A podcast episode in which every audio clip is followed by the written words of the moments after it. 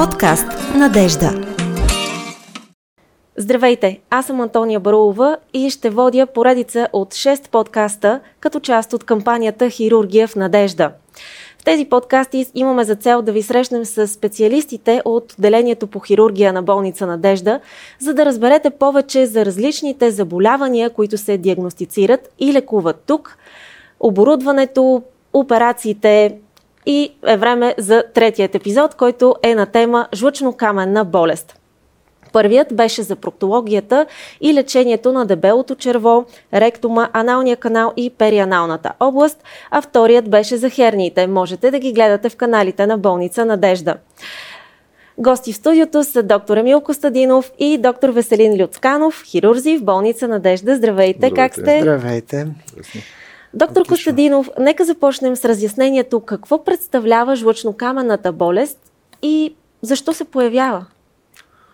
Жлъчно-камената болест или холилитязата, както ние наричаме, всъщност представлява образуването на едни оплътнения от състава на жлъчните сокове в жлъчната система и тези оплътнения постепенно се формират като камъни или конкременти.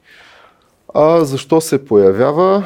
Жлъчката е сок, който служи за абсорбцията на мазнините и за да бъде течна като такава е много важно три от основните компоненти да бъдат в равновесие. Това са холестерола, билирубините, които са жлъчни пигменти и жлъчните соли. Когато имаме някакво нарушение в това равновесие, примерно нарастване на жлъчните пигменти, най-често на холестерола или пък намаляване на колоидостабилитетните фактори, има условия за формиране на камъни в жлъчните пътища. И съответно такива са и основните видови камъни – холестеролови, билирубинови и смесени. Сега, чела съм различна информация за видовете а, камъни. Знам, че се различават по цветове. Дори като релеф, някои са по-гладки. Какво е значението за видовете жлъчно-каменна болест? И какви са симптомите? Има ли отношение към вида камъни?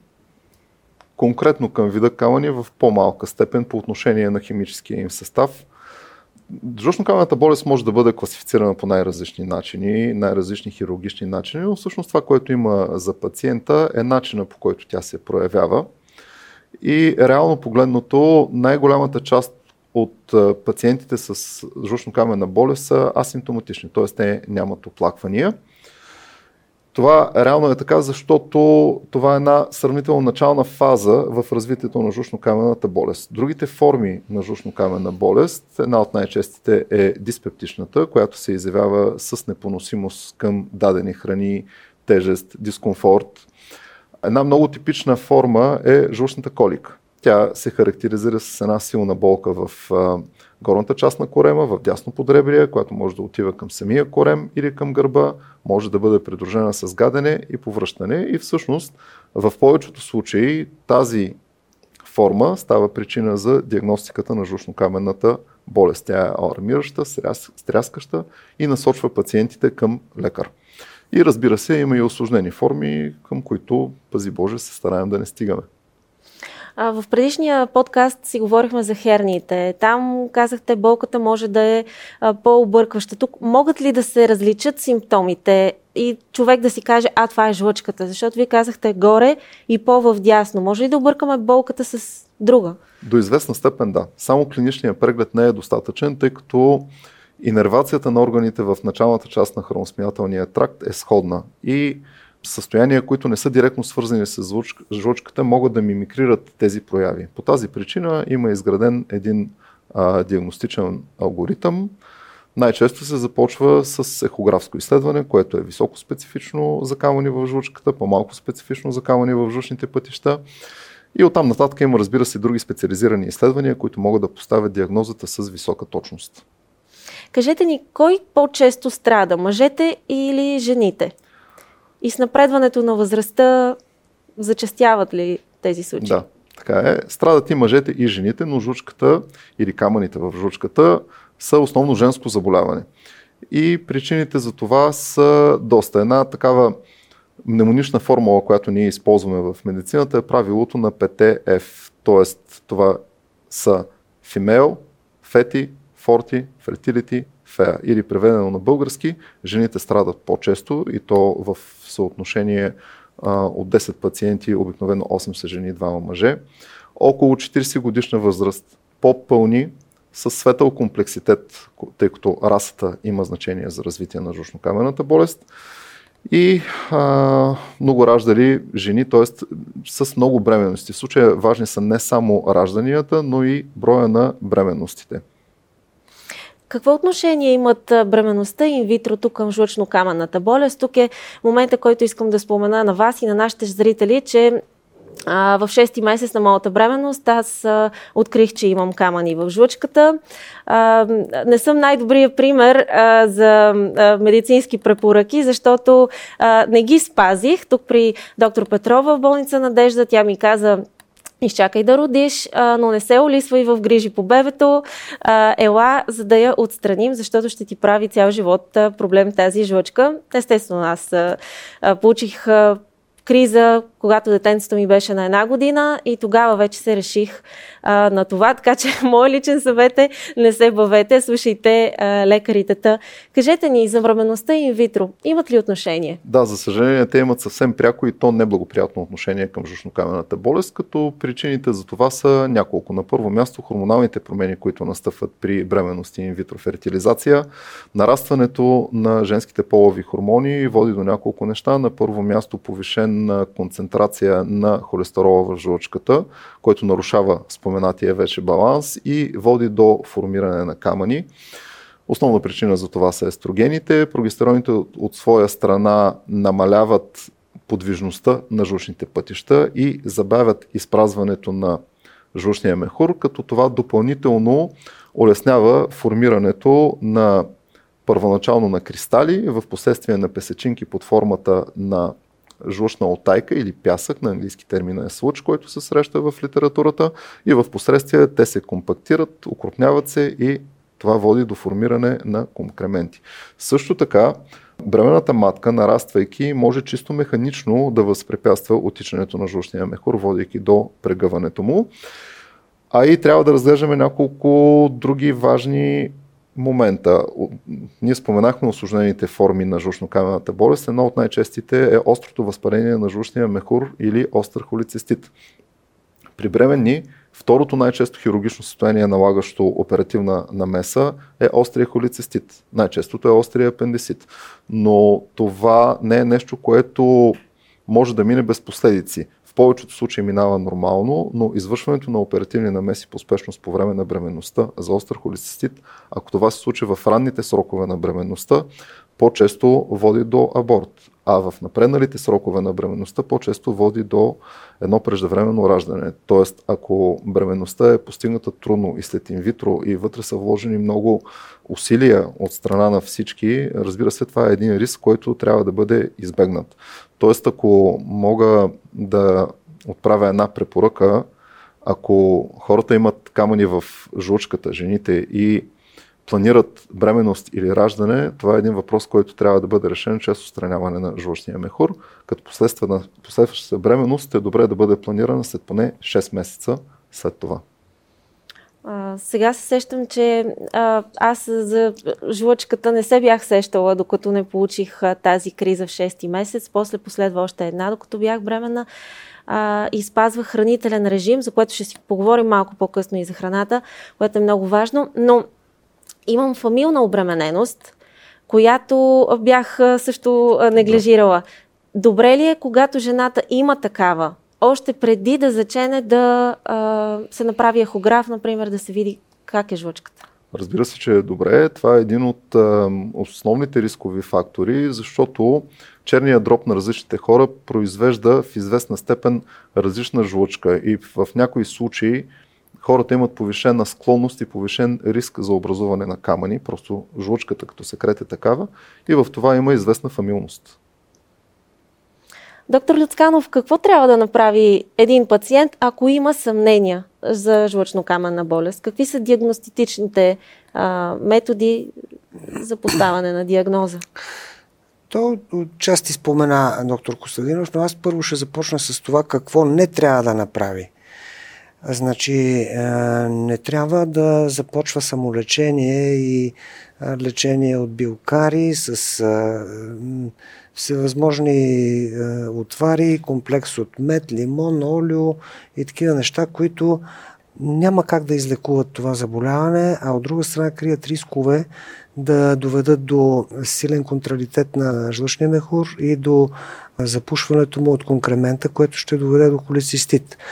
А няма как през тънкия жлъчен проход, който има лумен около 3-4 мм, да бъдат премахнати камъните по естествен път, а дори и да преминат през този проток, риска от последващи осложнения се повишава, да запушат общия жлъчен проток, да доведат до възпаление за стомашната жлеза. Така че това не е разумно и това не трябва да правят а трябва да потърсят, то е, то е пътя е ясен, да потърсят първо мнението на личния си лекар, който ги познава, който има компетенции и той да ги насочи към съответен специалист, за да се направят специализирани изследвания. Най-простото и най-така с голяма диагностична стойност изследване е ехографията, но Ехография вече правят повечето от колегите, но важно е тя да бъде направена от ехографист, който има достатъчно а, опит да оцени, да оцени образите, защото това е едно субективно изследване и трябва този, който седи зад ехографа, първо ехографа да е добър, второ този, който седи зад него да има опит, за да види това, което трябва да види.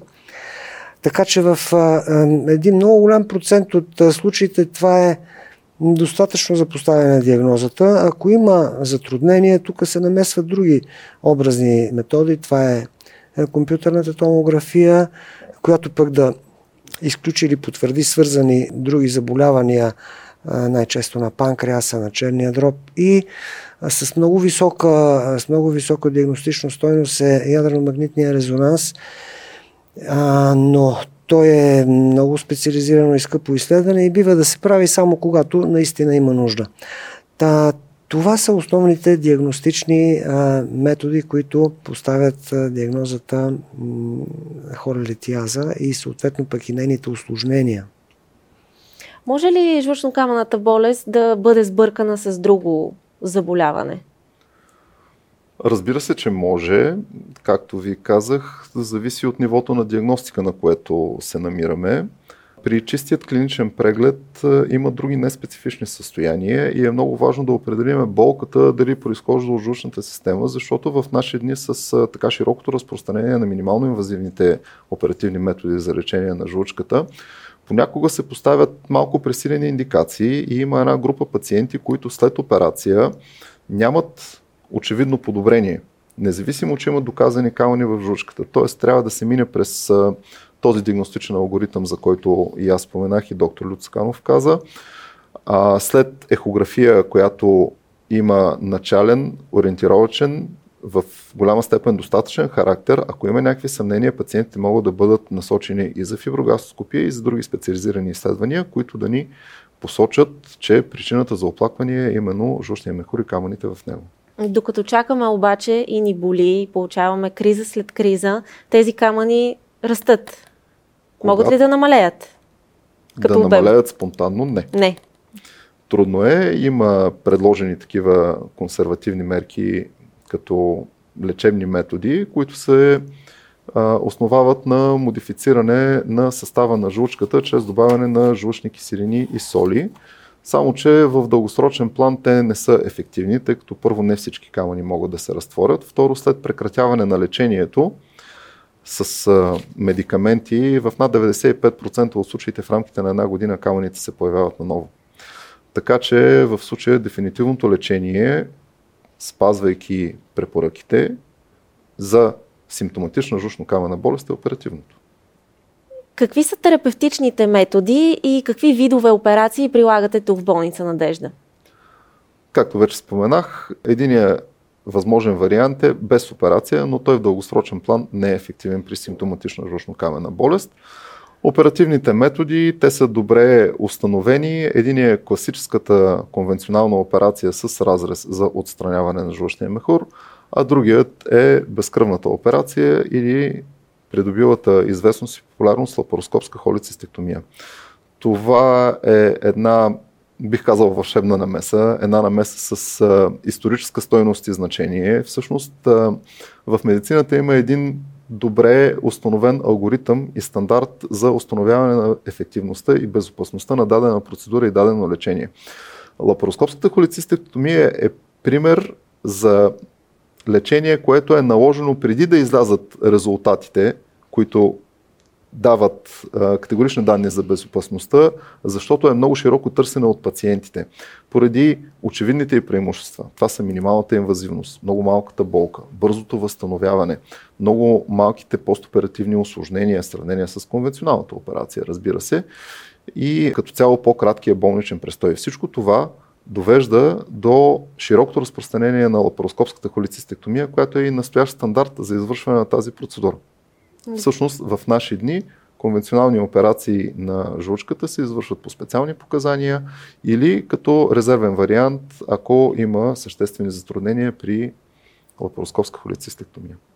Предполагам, че по спешност а, се процедира а, с а, разрез. Няма как да се направи тази лапароскопска операция. Всъщност е точно така. В началните години на разпространението на лапароскопската холецистектомия беше така. Спешните холецистити бяха едно относително противопоказание. Но с натрупването на опит, индивидуален и общ, реално погледнато, в наши дни това не се счита за противопоказание и в повечето случаи на остър холецистит, остро възпаление на жучката се започва лапароскопски, като в някои сравнително нисък процент от случаите може да се завърши и конвенционално. Но в преобладаващата част от случаите операцията завършва лапароскопски. Доктор Люцканов, в предишния подкаст говорихме за хернии. Там споменахте рецидив. Възможно ли е и при жлъчно-камъната болест да се получи така? Този въпрос много пациенти биха искали, не може ли да махнем само камъните и да оставим жлъчката, за да не махаме, нали, да не махаме орган. Те не си дават органите. Ами да, може, това е опитвано да се премахнат само камъните, но ам, причината не са камъните, а те са следствието и те пак се появяват в, в оставения жлъчен мехур. Но веднъж премахнат жлъчния мехур, те там няма как да се появят. Единствено биха могли а, да се появят а, а, отново камъни в жлъчните пътища, но това е а, по-рядко и то не е свързано с операцията, в смисъл, че не се появява, защото ние сме махнали болния жлъчен мехура. Ние махаме този орган, защото е болен, а не защото има органи. Значи той в резултат на конкрементите вече има възпаление и не върши своята функция за това. Премахвайки го, ние премахваме едно нещо, което ни пречи. Така че да, може в последствие да се образуват в жлъчните пътища, но това няма връзка с премахването на болния жлъчен мехур и е в относително рядък, относително рядко. Доктор Костадинов, стигнахме до режима и начина на живот. С какво трябва да се храним след като сме премахнали жлъчката? Това ме много ме интересува, тъй като си признавам, че бъркам понякога в диетата и отново усещам тази болка, въпреки че нямам жлъчка. Тя е много специфична, не, не само отпред-горе, а и отзад в гърба. И когато е такава болката, знам, че има общо с това, но жлъчката няма, а мен продължава да ме боли. Например, при пиене на определен вид алкохол. Да, въпросът наистина е много а, важен. Всъщност той може да бъде разделен на две. На първо място е двигателния режим след такава операция. Всъщност след безкръвна операция на жлъчката, възстановяването е много бързо. Ние обикновено изписваме пациентите на следващия ден след операцията. В първите няколко дни ги съветваме да си стоят в дома с постепенно натоварване, постепенно раздвижване и вече когато минат така няколко дни, една седмица, степента на натоварване нараства и няколко седмици след операцията, те биха могли да се върнат към един нормален живот, а след 6-та седмица в абсолютно пълноценен режим на натоварване. По отношение на храненето, Действително, след операция за жлъчка трябва да се спазва известен режим, който обаче по принцип не е доживотен. Отначало трябва да се спазва режим, който е базиран на известната пета диета, която е с малко количество мазнини, без запръшки, без алкохол, без люто. Т.е. това са факторите, които стимулират продукцията на жлъчка от черния дроб и движението на жлъчните пътища. Постепенно диетата се разширява и при повечето хора може, всички могат да се върнат към един нормален режим на хранене без ограничения. Рядко може да има такива оплаквания, както при вас. В такъв случай най-вероятно трябва да посетите гастроентеролог, който да направи допълнителни изследвания, за да се изключат допълнителни причини за оплакванията. Всъщност ограниченията са много повече, а, когато имаме жлъчно-каменна болест и ни кажат трябва да спазваш режим. Аз изпълням таблицата с зелени, жълти, червени храни. Всичките ми любими храни бяха в червено, така че трябваше да се лиша от тях.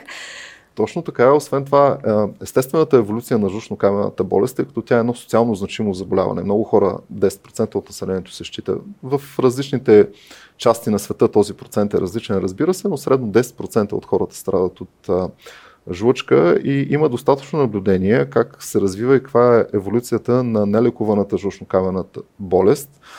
Там прогресията е, че кризите стават по-чести, по-тежки и пак се стига до оперативно лечение, но в по-неблагоприятен за пациента момент и с предварително известен по-лош изход. Затова в общи линии препоръката е при наличие на показания те да се спазват, да се извърши адекватно оперативно лечение. Както каза и моя хирург, не е въпроса дали, а кога. Аз искам да кажа с това кога. Много интересно наблюдение е, че пика на осложнената жлъчно-каменна болест е около коледа и след това около Великден. Най-вероятно е свързано с хранителния режим, хора постат, после почват банкети, такова, но тогава е пика. Храната е от огромно значение. В заключение, има ли превенция, какво ще кажете на нашите зрители? Ние вече набелязахме факторите, които водят до развитие на жлъчно-камена болест и част от тях са предотвратими, друга част не са предотвратими. Женския пол носи повишен риск, но то не е нещо, което можем да променим. По същия начин е възрастта, по същия начин е расата наследствеността, която вие много правилно споменахте, също е един фактор, който няма как да бъде променен. От друга страна обаче има фактори, които търпят модификация и това са хранителния режим. Той трябва да бъде беден на червени меса, беден на наситени масни киселини, двигателния режим, повишената двигателна активност е нещо, което се асоциира с по-ниска частота на жлъчно-камената болест. Така, например, в по-далечния изток, Индия и Китай, се счита, че частотата на жлъчно-камената болест е около 4%, което рефлектира към начина на живот и хранене. При нас е около 10%, а като отидем по-на запад става 15%. Тоест, това са факторите, които многократно се споменават при редица други заболявания с социална значимост, сърдечно-съдови, онкологични заболявания. С две думи, воденето на един природосъобразен начин на живот не се знае дали ще ви помогне, но със сигурност няма да ви навреди. Още нещо искам да кажа. Когато е, имаме съмнения и е, имаме диагностицирана жълчно-каменна болест, е, това обикновено става от нехирурзи. Добре е в тези случаи да се потърси мнението и на хирург преди да са дошли с сериозните осложнения. Така че да търсиме второ мнение и от хирург. Благодаря ви много за този разговор. А вие Благодаря. следете и следващите подкасти на Хирургия в надежда всеки четвъртък от 11 часа.